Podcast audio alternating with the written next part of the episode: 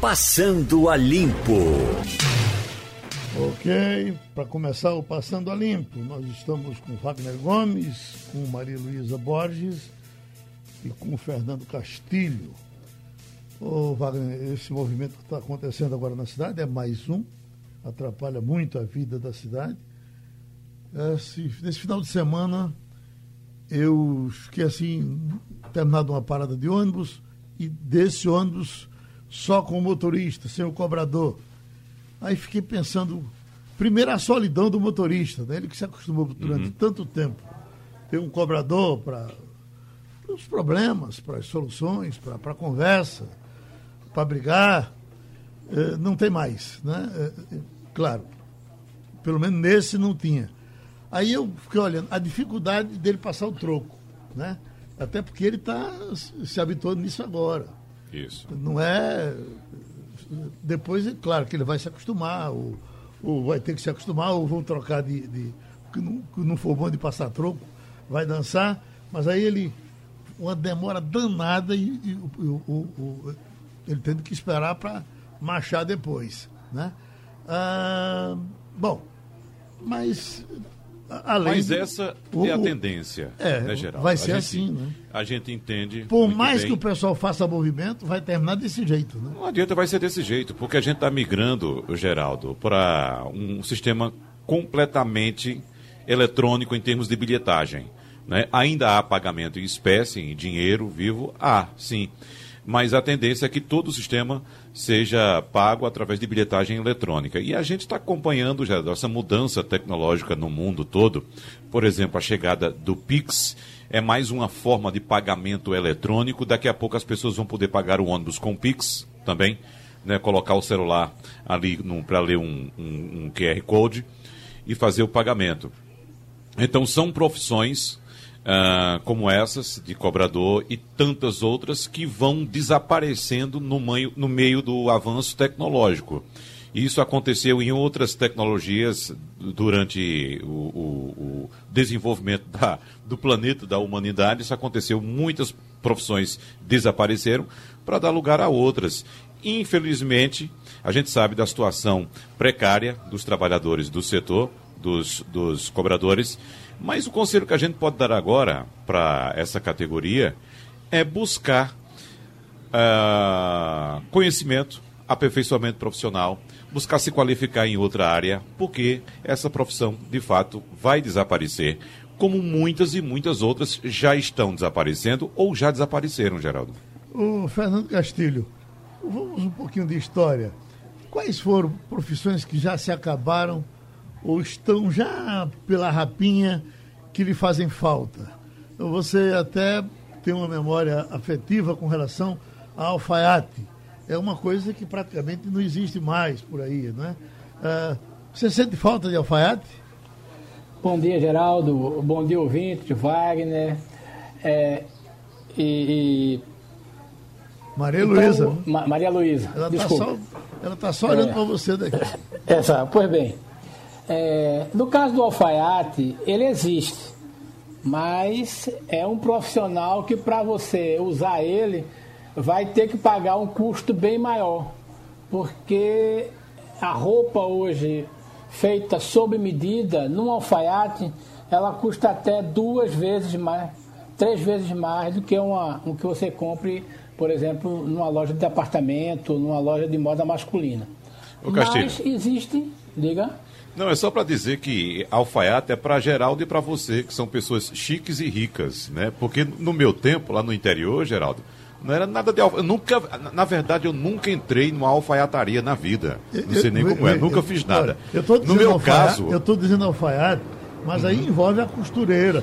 Exato. Ah, Nós sempre também. tivemos costureira, Essa diminuiu não. muito isso. Né? No meu caso, era costureira no interior. No caso, uhum. minha avó era costureira, fazia muita roupa para mim, para meus irmãos, para os meus primos, entendeu? Mas quando a gente queria uma roupa nova, a gente ia na loja, lá no comércio, lá em Arco Verde, comprava o tecido, procurava uma costureira para fazer a roupa, tirava a medida, fazia a roupa, fazia uma camisa, fazia uma calça essa profissional, a costureira, hoje migrou. Ela não acabou totalmente, não. Sim. Se você for, por exemplo, no polo têxtil ali de uhum. Santa Cruz de Caparibe, é ali é, é, é diferente, mas é a costureira que está lá Para trabalhando. mim, pra mim ela acabou. Agora, por- nesse caso, eu não sinto falta.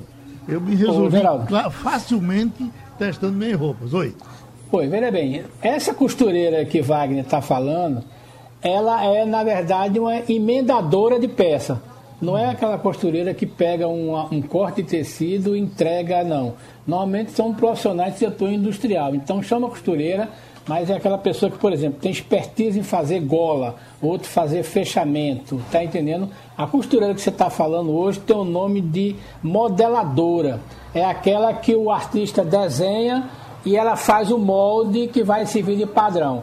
Mas veja bem, você tem alfaiate, você tem costureira desse nível, que é um pouco também caro, fazer roupa sob medida é muito caro.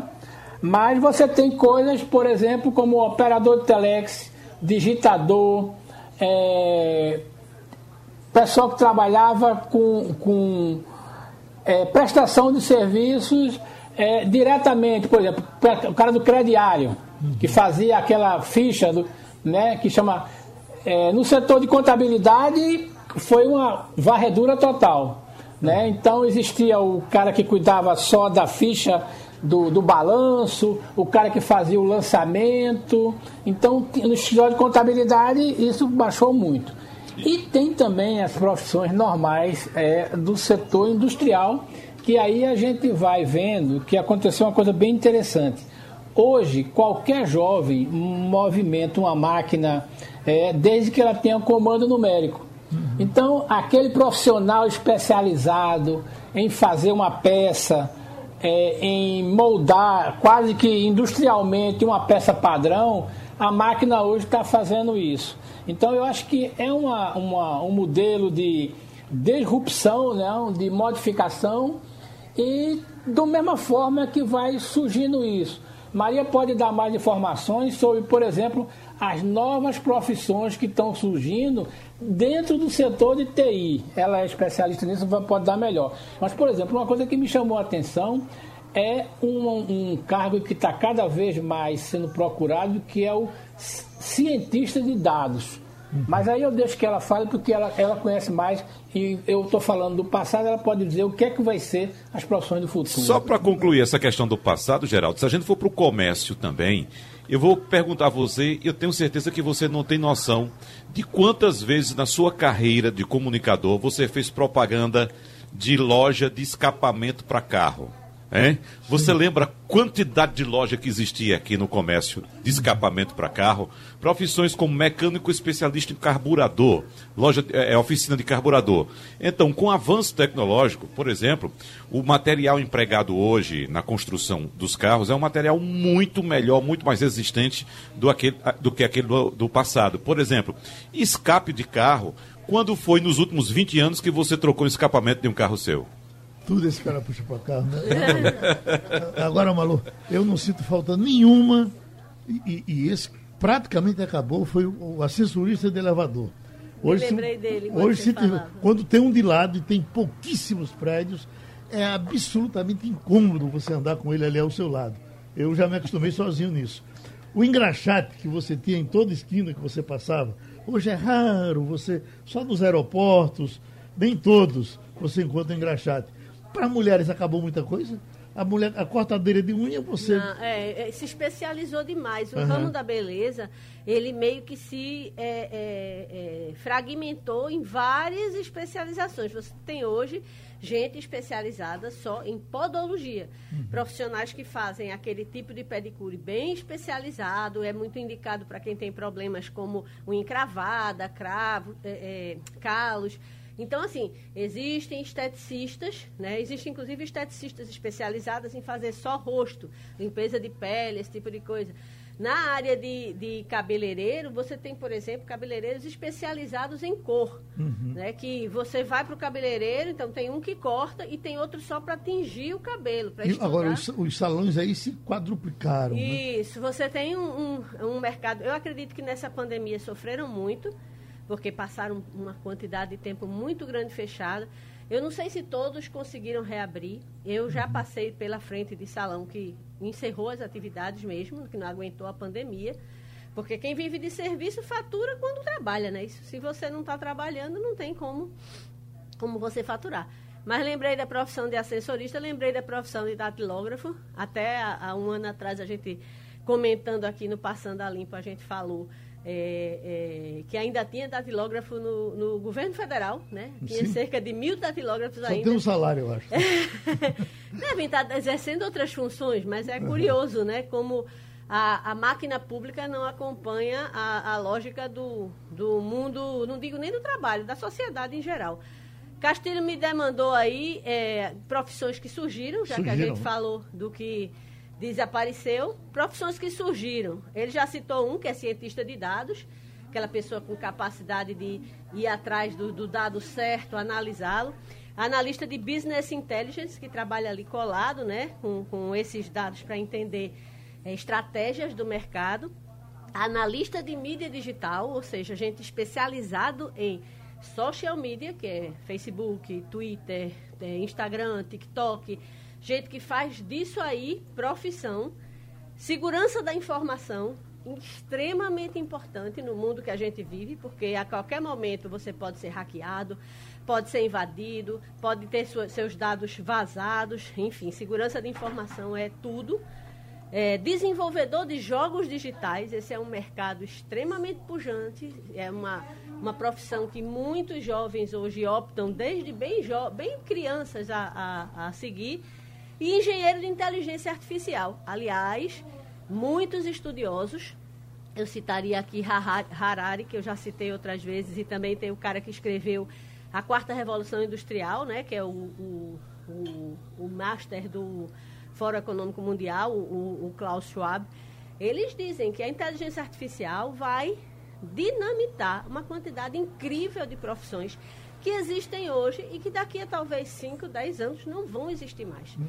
O, caixa de supermercado ele tende a desaparecer. Exato. Né? Ah, você sabe que. Eu vou sentir muita falta dele. Eu, eu, eu, por exemplo, quando o, o, bombeiro de gasolina, para eu mesmo botar gasolina, eu, se tiver um posto que, te, que eu tenha que dar, pagar um, alguma coisa a mais, eu vou para aquele Você que sabe um que a Amazon já tem loja que você entra, pega, Sim. sai e vai embora. Uhum. Porque e na hora tem... que você passa pela porteira lá, ela já sabe o que você comprou, ela já sabe o quanto você tem que pagar, ela já debita da sua conta da Amazon. Então, e já tem supermercado aqui, Geraldo, sem já caixa. Tem, exatamente. Sim, eu vi. Eu, eu não vi passo isso, nem na porta. Eu vi isso em Florianópolis. Tem dois caixas, basicamente atendendo as pessoas mais idosas porque é, é, é, tem uma certa dificuldade mesmo. E tem uma carreira enorme de autosserviço, que fica um funcionário lá para orientar alguém que, que tem alguma dificuldade. Malu, eu ainda quero aquele que bota, ajuda a botar as coisinhas na bolsinha quando você compra, porque eu não aprendi a abrir aquela bolsinha. Eu passo meia hora sarrabulhando ela. Teco, teco, Deixa eu lhe dizer uma aquela coisa. Aquela de plástico. Você sabia que na, nesses caixas automáticos que uhum. você passa autosserviço, elas já são colocadas de uma maneira que você puxa e a seguinte já vem aberta. Ah, é? É. E outra coisa, você só consegue concluir, passar o próximo item quando você deposita o item que você escaneou na sacolinha, porque tem uma balança e ela sabe exatamente o peso daquele item. Pra, ou seja, você não pode chegar, é, pagar um, uma, sei lá, um quilo de cenoura e botar dois quilos de batata, porque oh. Ele sabe que você está tra, tá fazendo tramóia. pois é, então caixa de supermercado, mais uma profissão que entra na lista de extinção, né? E só para ilustrar também nossa conversa, viu, Maria e, e Castilho? Geraldo foi para a rua fazer protesto contra a chegada do computador. Eu fui. Tirar o emprego dos datilógrafos. Eu, eu, e o pessoal que votava em Cristina E você está fazendo o que na frente do computador agora? Devia ser proibido de usar, eu proibia. Eu e o pessoal que votava em Cristina Tavares, Cristina não tinha uma luta contra isso? Aí nós íamos para a rua, fora computador. Cristina Tavares tinha uma, é, é, era contra a entrada de computadores estrangeiros no Brasil. Ela queria uma reserva de mercado para que empresas brasileiras fizessem seus computadores. É o que, é que as empresas brasileiras faziam? Compravam um computador lá fora, desmontavam e pirateavam. Então, as nossas primeiras empresas de computação, de hardware principalmente, eram grandes copiadores. Agora, essa conversa que nós estamos tendo, só para concluir, Geraldo, é, é, a gente está levando a conversa em tom leve, informal e até com um pouco de humor Mas é bom lembrar que isso esconde um problema seríssimo da educação no Brasil hoje. A educação no Brasil está atrasada décadas. E veja que a gente não há uma formação, uma condução desses novos jovens, a não ser aqueles que têm uma orientação em casa, que têm acesso ao ensino privado, que os pais conhecem e podem investir nesse segmento, mas a imensa maioria dos jovens brasileiros ainda pensa em profissões tradicionais, profissões que podem, inclusive, ou sofrer grande modificação ou até mesmo deixar de existir e não há orientação nesse sentido ou um investimento no ensino, uh, principalmente para a formação desses jovens mais para essa área tecnológica. Tem uma manchete de hoje, Johnson Johnson pausa testes de sua vacina após doença inexplicada de voluntário. Lembrar que isso aconteceu recentemente com a da Oxford, depois uhum, parou e ela voltou a se movimentar. A, a notícia diz: os testes da Johnson Johnson para uma vacina contra a Covid-19 foram interrompidos por causa de uma doença ainda inexplicada e um dos voluntários do estudo informou a empresa na noite de ontem. O imunizante havia entrado nos estágios finais, fase 3. Quer dizer, já para sair, né, de testagem com humanos em 23 de setembro nos Estados Unidos. E agora deram uma parada para saber o que foi que aconteceu com esse que adoeceu. Nós estamos com a infectologista Vera Magalhães e eu lhe pergunto, doutora Vera, o que é que eu devo assimilar quando eu leio uma notícia dessa?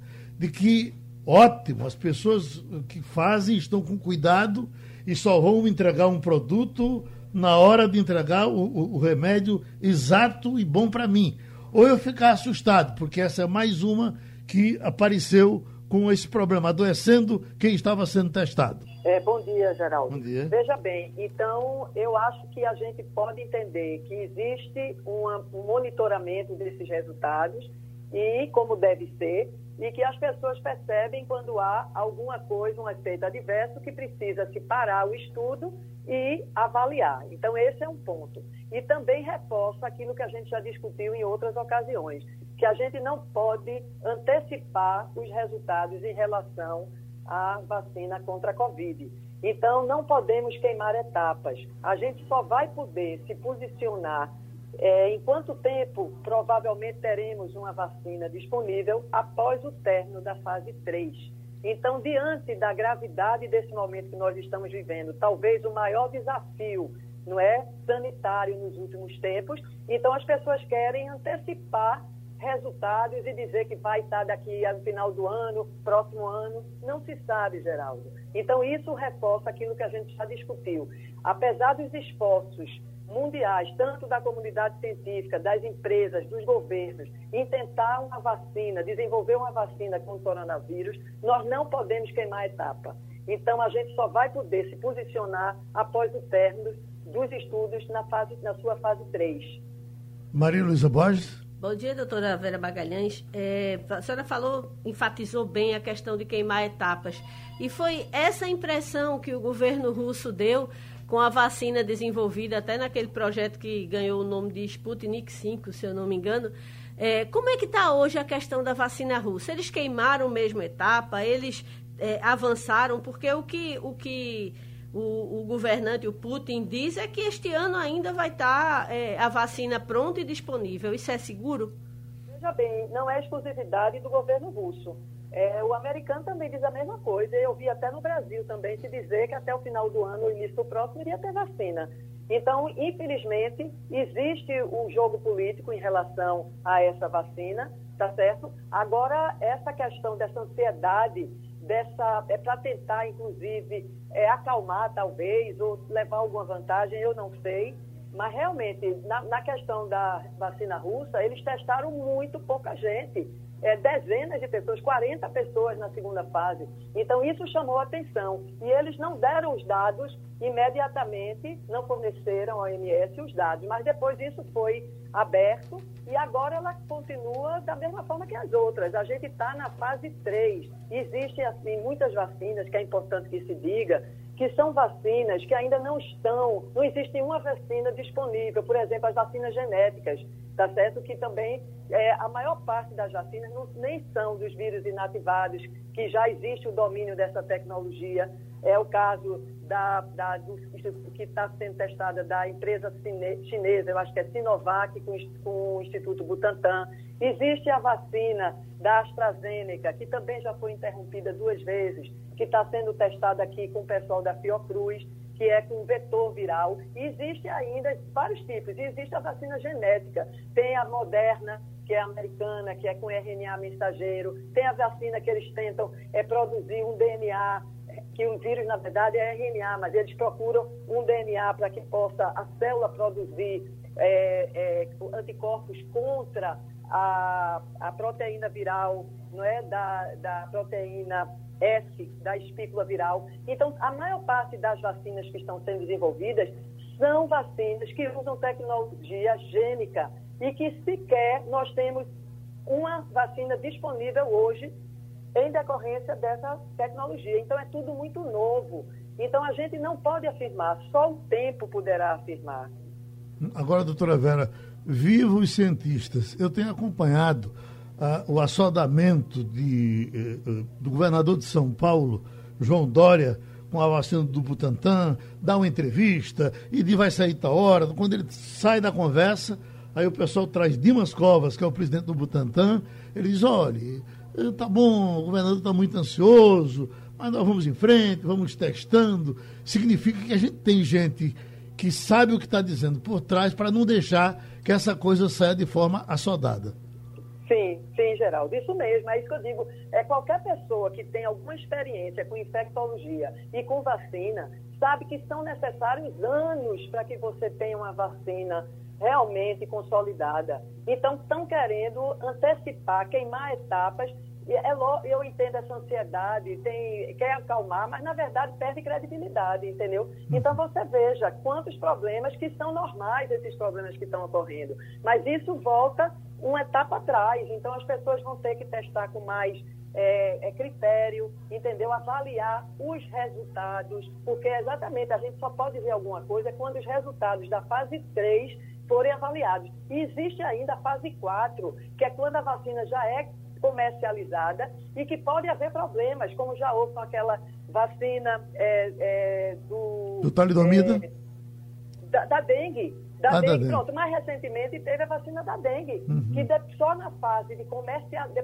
pós-comercialização foi que foram vistos que, em alguns casos, a vacina até piora o quadro da dengue, tá certo? Uhum. Então, isso aconteceu. Então, é uma coisa que a gente tem que pensar, a gente vai ter que ter calma. Agora, o que a gente pode fazer, Geraldo, eu gostaria de chamar atenção é, ainda para essa questão, são as medidas de prevenção da Covid, que está acessível a todos. Então, uso de máscara, distanciamento, permanecer em locais arejados, evitar aglomerações, higienizar as mãos. Então, essas medidas a gente ainda tem que continuar tomando. Então, está, a gente observa que as pessoas acham que liberou geral, que o, a, a Covid passou. E, infelizmente, isso não é verdadeiro.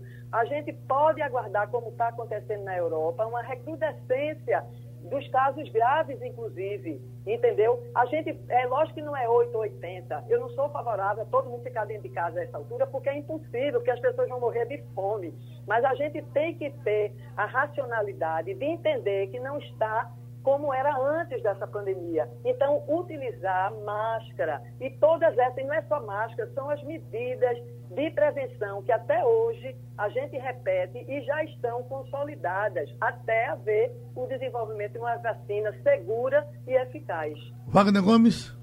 Doutora Vera, essa vacina da Johnson Johnson faz parte da operação Warp Speed, que é uma força-tarefa do governo americano para financiar e acelerar principalmente o desenvolvimento desse imunizante. E a senhora, como bem disse, é, esse processo faz parte também de um interesse político, evidentemente, no caso dos Estados Unidos, por parte do atual presidente, que quer mostrar para o mundo uma vacina e para seus eleitores a força norte-americana em produzir a vacina e, com isso, tirar dividendos eleitorais, como também aqui no Brasil. Há muito interesse político, tanto por parte do governo federal, quanto por parte também do governador de São Paulo, que é pré-candidato, ou pretendente a ser candidato à presidência da República em 2022. Mas tudo tudo isso leva as pessoas a acreditarem que a vacina vai chegar logo, ou no final deste ano, ou no começo do próximo, e que todo mundo vai se vacinar.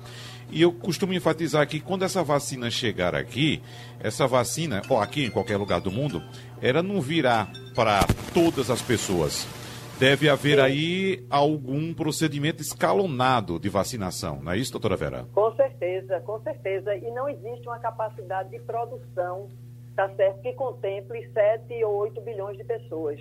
Então, vai haver, com certeza, vacinação das profissionais de saúde, que são as pessoas que estão em linha de frente atendendo os pacientes, pessoas de grupo de risco, de complicação. Certamente, eu não sei quais são, serão os critérios, mas racionalmente haverá é, a disponibilização para grupos específicos, tá certo? E só depois é que, com o tempo, porque não é só a vacina, existe todo um sistema de, de, de, de disponibilização, de aplicação, tá certo? De refrigeração ou não. Então, vai haver todo um estudo logístico também e até dos componentes que não fazem parte estritamente da vacina, mas que são importantes para que a vacina seja produzida e disponibilizada. Então, não é passe de mágica, entendeu? Então, a gente tem que trabalhar, na minha opinião, é com o que nós dispomos, que são informações que já mostram que o uso da máscara reduz não só o número de casos, como provavelmente a gravidade, porque tem artigos que falam no inóculo viral.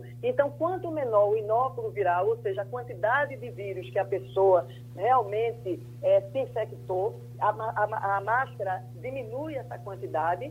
Então, é importante no desenvolvimento ou não da gravidade da doença mais grave. Então, isso tudo, nós já temos algumas informações. É lógico que tem muito caminho pela frente, mas em relação às vacinas, o que é que eu observo? Primeiro, um entusiasmo enorme e ou por outro lado um descrédito total dizendo que a vacina vai produzir do, é, assim não vai produzir efeito vai até dar doença nas pessoas. Então é, são os dois extremos entendeu? Então a gente tem que aguardar sim a ciência a gente tem que confiar na ciência. Eu já vi um, um pesquisador recentemente dizendo todas as vezes que a política briga com a ciência ela perde. Pronto então, a, gente, a gente agradece. É, a infectologista Vera Magalhães, essa contribuição mais uma vez aqui ao Passando a Limpo. Seguimos um assunto aqui que liga eh, caridade e economia. Fim do auxílio emergencial pode levar a economia paulista à instabilidade. Alerta Meirelles, quem está falando entende. O secretário da Fazenda de São Paulo, Henrique Meirelles, alertou a equipe do governo de João Dória que o número de recuperação, da recuperação econômica no Estado, que voltou aos níveis pré-pandemia, esses números ainda estão sujeitos a chuvas e trovoadas e muita instabilidade. Instabilidade, foi o que eu disse. É, mostrou que, graças ao auxílio emergencial pago pelo governo federal, as pessoas estão desempregadas, mas com renda e que o que turbina o consumo e ajuda a economia a girar. Enfim, ele torce muito para que esse auxílio permaneça e, se possível, no volume que estava sendo pago, ou que vem sendo pago até agora, o que parece que não vai acontecer.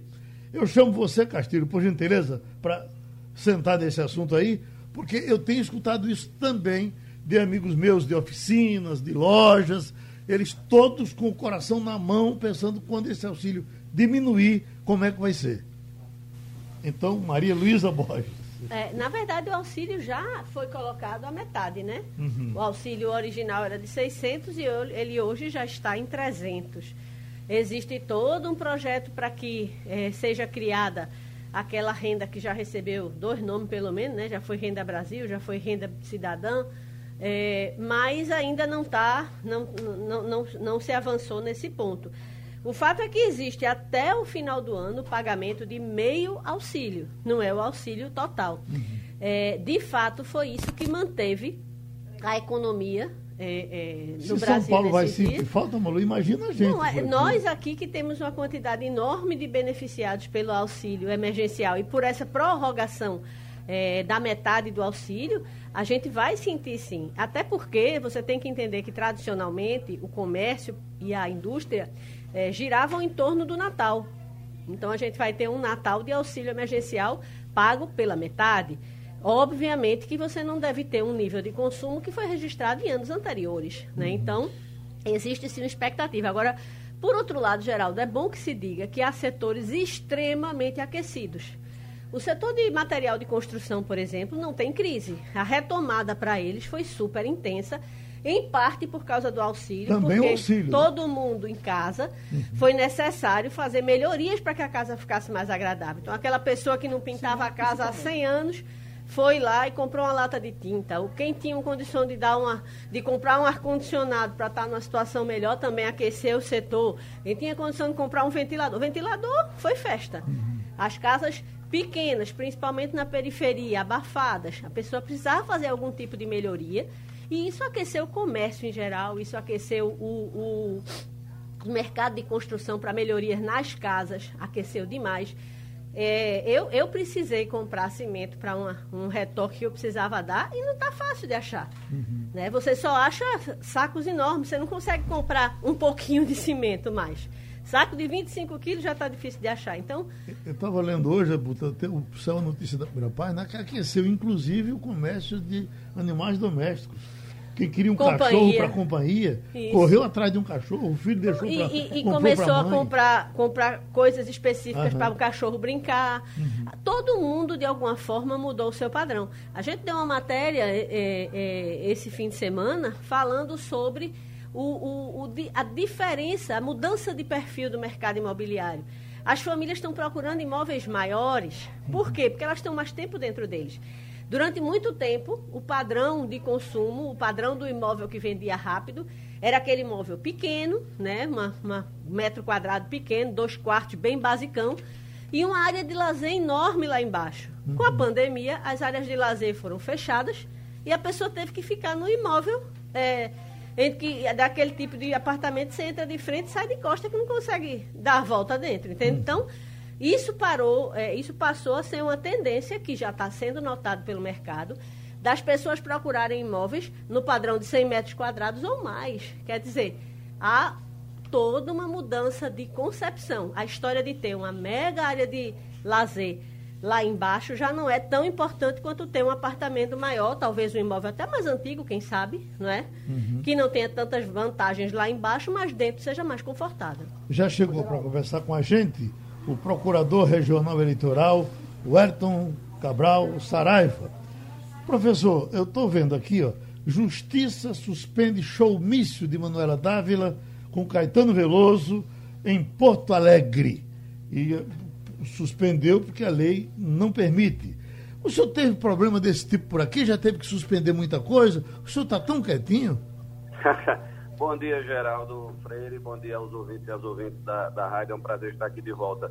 É, eu não sei se nós estamos quietinhos, não, Geraldo. A gente tem trabalhado muito e a Justiça Eleitoral, nós é, temos provocado a Justiça Eleitoral e a Justiça Eleitoral tem aplicado dezenas de punições a candidatos e candidatas que andaram praticando atos indevidos no período de pré-campanha e também já agora no período de campanha. Em relação a showmício, por exemplo, eh, eles são proibidos pela lei, como você disse, eh, já eram proibidos em, tanto no período de pré-campanha como agora na campanha, e já houve casos de, de, de pré-candidatos que realizaram showmícios no período de pré-campanha e que foram punidos pela Justiça Eleitoral. Então, isso está acontecendo. Agora, na verdade, o problema mais sério que nós estamos enfrentando, é, tanto no período de pré-campanha quanto agora no período de campanha, é o desrespeito eh, que me parece vergonhoso, egoísta e até criminoso de candidatos às regras sanitárias da pandemia. Né? Muita gente está agindo como se a pandemia eh, tivesse passado. Ela está numa fase de descendência de, de, de número de casos, mas ainda existem pessoas que estão morrendo, são dezenas de pessoas, na verdade, no, em termos nacionais, são mais de 600 pessoas que estão morrendo todos os dias. E, e é preciso manter as regras de, de, de prevenção da pandemia. Infelizmente, alguns candidatos estão desrespeitando isso. No final de agosto, nós da Procuradoria Regional Eleitoral de Pernambuco eh, formulamos uma consulta ao Tribunal Regional Eleitoral. É um tipo de processo que a Justiça Eleitoral eh, examina e o Tribunal Regional Eleitoral decidiu por unanimidade que os atos de campanha têm que ser realizados em comum acordo, em compatibilizando as regras eleitorais com as regras de, de prevenção da pandemia, as regras sanitárias. Depois, nós pedimos um, um, parecer técnico à Secretaria de Saúde, eu e o Procurador-Geral de Justiça do Estado, o Procurador Francisco Disseu Barros, é, por conta da, de uma previsão que existe na emenda constitucional que adiou as eleições. Essa emenda é, diz que os atos de campanha podem ser restringidos com base em um parecer técnico da autoridade sanitária. Então, nós solicitamos esse parecer da Secretaria de Saúde, a Secretaria é, elaborou esse parecer com uma espécie de protocolo para que os partidos e candidatos sigam essas regras de prevenção e nós divulgamos para todos os diretórios de partidos políticos que funcionam em Pernambuco, são 33, pedindo que eles divulgassem isso entre os seus diretórios e comissões municipais e os seus candidatos, para que todos eles estejam cientes da obrigação de seguir esses protocolos. Os meus colegas do Ministério Público Eleitoral, os promotores e as promotoras eleitorais, têm promovido dezenas de ações pelo Estado de Pernambuco afora, eh, pedindo, em alguns casos, que sejam suspensos os atos que desrespeitam essas regras, além das regras de propaganda que também estão sempre no nosso radar. Mas a diferença dessa eleição é exatamente essa situação de pandemia. Uhum. E nós estamos acompanhando isso também muito atentamente. E para citar um último, uma última iniciativa nossa, na semana passada, a imprensa divulgou que o governo do estado estava é, examinando a possibilidade de autorizar agora, no início de outubro, a eventos com até 1.500 pessoas. Seriam eventos de caráter empresarial. Mas nós tivemos o receio, ah, isso não estava definido ainda, e nós tivemos o receio de que essa sinalização do governo do estado de flexibilização desses mega eventos eh, fosse transmitir aos candidatos, porque seria acontecer em plena campanha eleitoral, uma noção, uma percepção errada de que a pandemia está sob controle, de que não há necessidade mais de regras de prevenção. Então nós mandamos, eu mandei um ofício ao governador do estado solicitando que eles é, informassem se de fato essa, essa medida estava sendo cogitada, se ela se aplicaria à, à campanha eleitoral também, e, informando ao governador que se isso acontecesse, se essa flexibilização acontecesse, isso teria um efeito devastador para as iniciativas do Ministério Público Eleitoral e da Justiça Eleitoral de controlar os atos de campanha eleitoral, porque iria transmitir à, à comunidade, digamos assim, de candidatos e partidos em Pernambuco uma percepção equivocada de que não, é, não haveria mais necessidade de atos de prevenção. E por conta do nosso ofício, felizmente, o governador do estado teve, a meu ver, o bom senso é, de é, voltar atrás nessa liberação e adiou a liberação para dezembro. Em dezembro já não haverá mais campanha eleitoral. Então, é, não há dúvida de que é o governador do estado, a autoridade competente para fazer essa gestão dos atos de, de, de prevenção da pandemia do estado, de é, fazer essa calibragem, digamos assim, entre o interesse econômico, o interesse social, mas também o interesse de prevenção da saúde. E, e nessa, nesse, nesse papel, o governador entendeu de adiar essa flexibilização para dezembro, evitando é, que, essa, que ela acontecesse no período de campanha eleitoral. Então, nós estamos atentos ao que vem acontecendo pelo Estado afora, é, para não, não, não impedir, obviamente, que os candidatos façam sua campanha eleitoral, porque a lei permite, mas chamando sempre a atenção para que eles para que eles obedeçam essas regras. Enquanto a, a regras como showmício, que você mencionou, por exemplo, como eu disse, nós continuamos atentos, tem, ajuizamos ações para impedir candidatos de realizar showmícios e também, é, principalmente para punir, porque nem sempre a gente fica sabendo que o showmício vai acontecer. Os candidatos não nos informam isso, obviamente. A gente quase sempre fica sabendo só depois que o ato aconteceu. E aí a gente pede a aplicação de multas, que vão de 5 mil até 25 mil reais e dependendo da gravidade do ato e das circunstâncias, essas, esse valor máximo pode ainda ser é, multiplicado por duas ou três vezes. Então, estamos trabalhando intensamente. Doutor, doutor Saraiva, onde é que está sendo a sua base? O senhor está no, no, no, no tribunal, no TRE, é, na, no, no, seu tribunal, está trabalhando de casa, como é que está sendo? Veja, o, o Ministério Público, é, embora atue ao lado do Judiciário, é um órgão autônomo, então a gente tem a estrutura própria da gente. Uhum. A estrutura física do meu, do meu, da minha unidade fica na Ilha do Leite. é, na, na rua Frei Matias Teves. Mas por conta da pandemia, eu estou trabalhando em casa, a minha equipe está trabalhando também em casa e nós estamos trabalhando intensamente. Ontem, por exemplo, foi feriado, feriado nacional, e nós mandamos mais de 18 pareceres para. Examinamos mais, quase 20 processos ontem para o TRE. É, agora nós estamos entrando na época, de, na, na onda de registros de candidatura. Então, um dos processos que passou por nós nesse final de semana, que a gente trabalhou, a gente trabalha em plantão, permanente nesse período, os prazos não se suspendem nem em finais de semana, nem em feriados. Um dos processos que passou por nós foi o processo do candidato, eu não sei se é a pronúncia do nome Globel. dele, se dizer, como? É Globel, né? É Charbel Marum. Charbel. É, É Charbel. Ele teve aqui e, e- e deu a pronúncia. É Charbel. É, Charbel Marum. É, passou por nós o processo do, do registro de candidatura dele, porque o registro foi indeferido pelo juiz eleitoral, porque ele é procurador municipal e o juiz entendeu que ele não tinha respeitado o prazo de afastamento da função. Mas ele provou, na minha interpretação, que ele estava correto, que ele tinha respeitado esse prazo, e aí nós demos um parecer favorável ao registro de candidatura dele. Esse foi um dos que passaram. É, outro que passou esse final de semana foi sobre o, o prefeito Sérgio Hacker, que ficou muito conhecido por conta da, daquele episódio lamentável da sua esposa com o garotinho Miguel, que, que faleceu no elevador é, do, aqui no Recife. Né? Então, passou um, um processo é, promovido contra ele por conta da realização de uma convenção no município de, de, de Rio Formoso, é, perdão, de Tamandaré, uma convenção que tinha característica de showmício, por exemplo, foi um desses casos.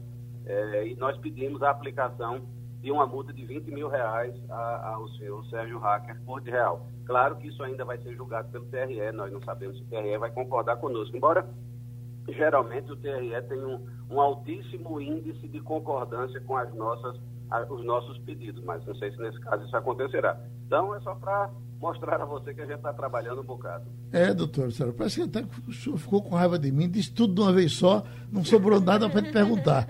Eu vou lhe dar um abraço e a gente se encontra em qualquer momento, tá certo? Estamos à disposição, Geraldo. Dar uma balançada aqui no nosso pé de informação, muitas coisas que a gente tem para esse final, que meio a- imprensado aqui.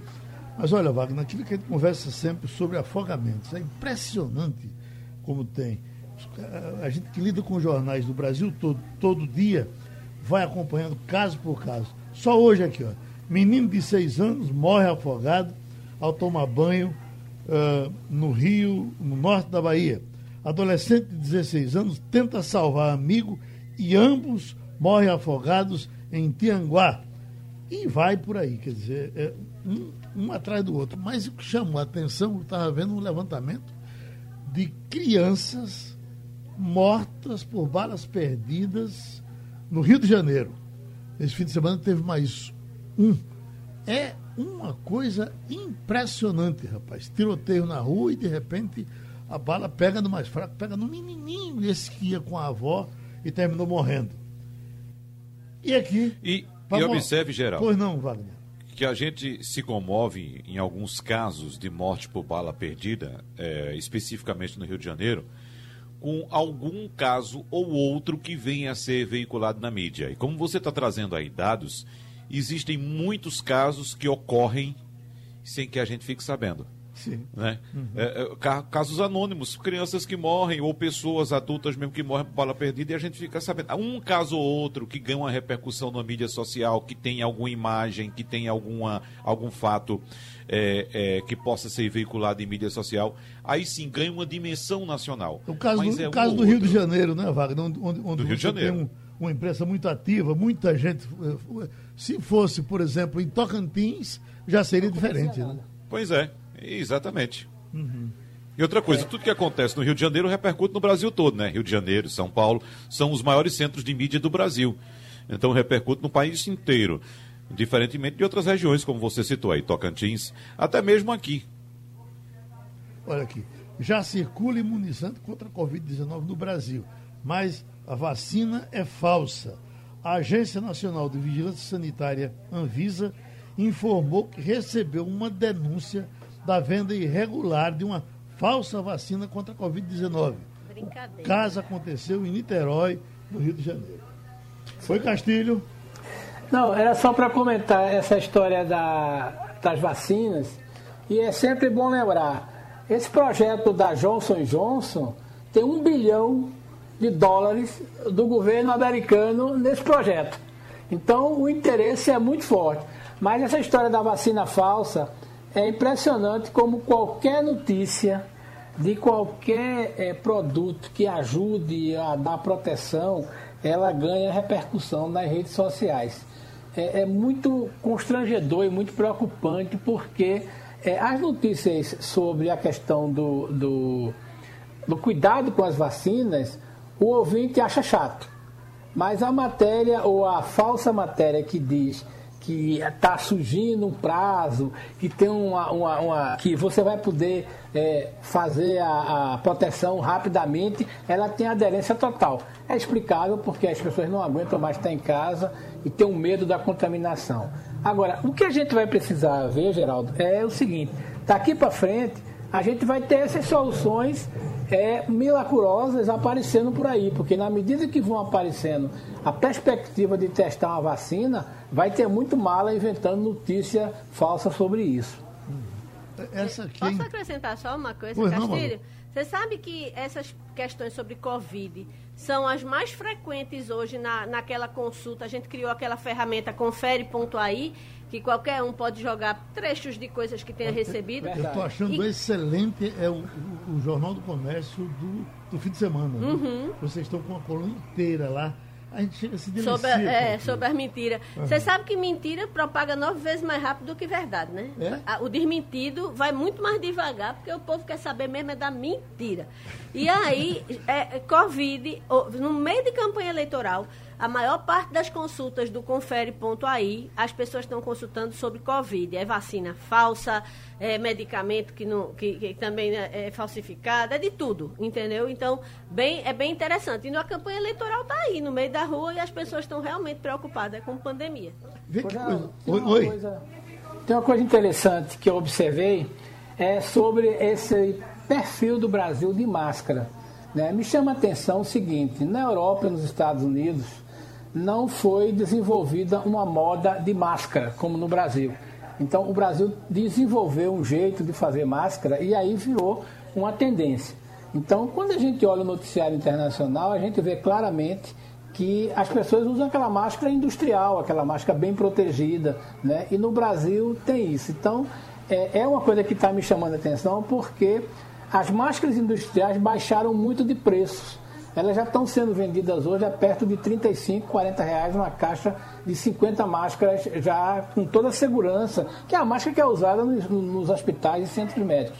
Mas o brasileiro desenvolveu um jeito por máscara que é cada vez mais estilosa e essa é uma coisa de Brasil, quer dizer, a gente criou uma, um, uma moda de máscara, né, que é muito mais, só que tem um problema. Quanto mais máscara você vê, mais gente que está usando na mão no pescoço né, e dentro do bolso sem nenhuma higienização.